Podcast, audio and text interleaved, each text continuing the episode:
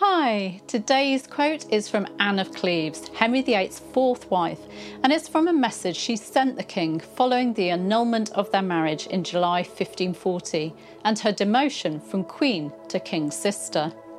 The king had written to her calling her his right dear and right entirely beloved sister and explaining how he'd endowed her with property.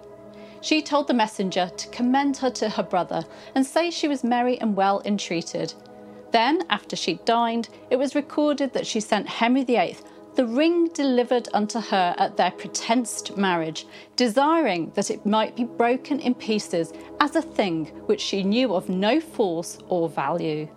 That seems so very sad.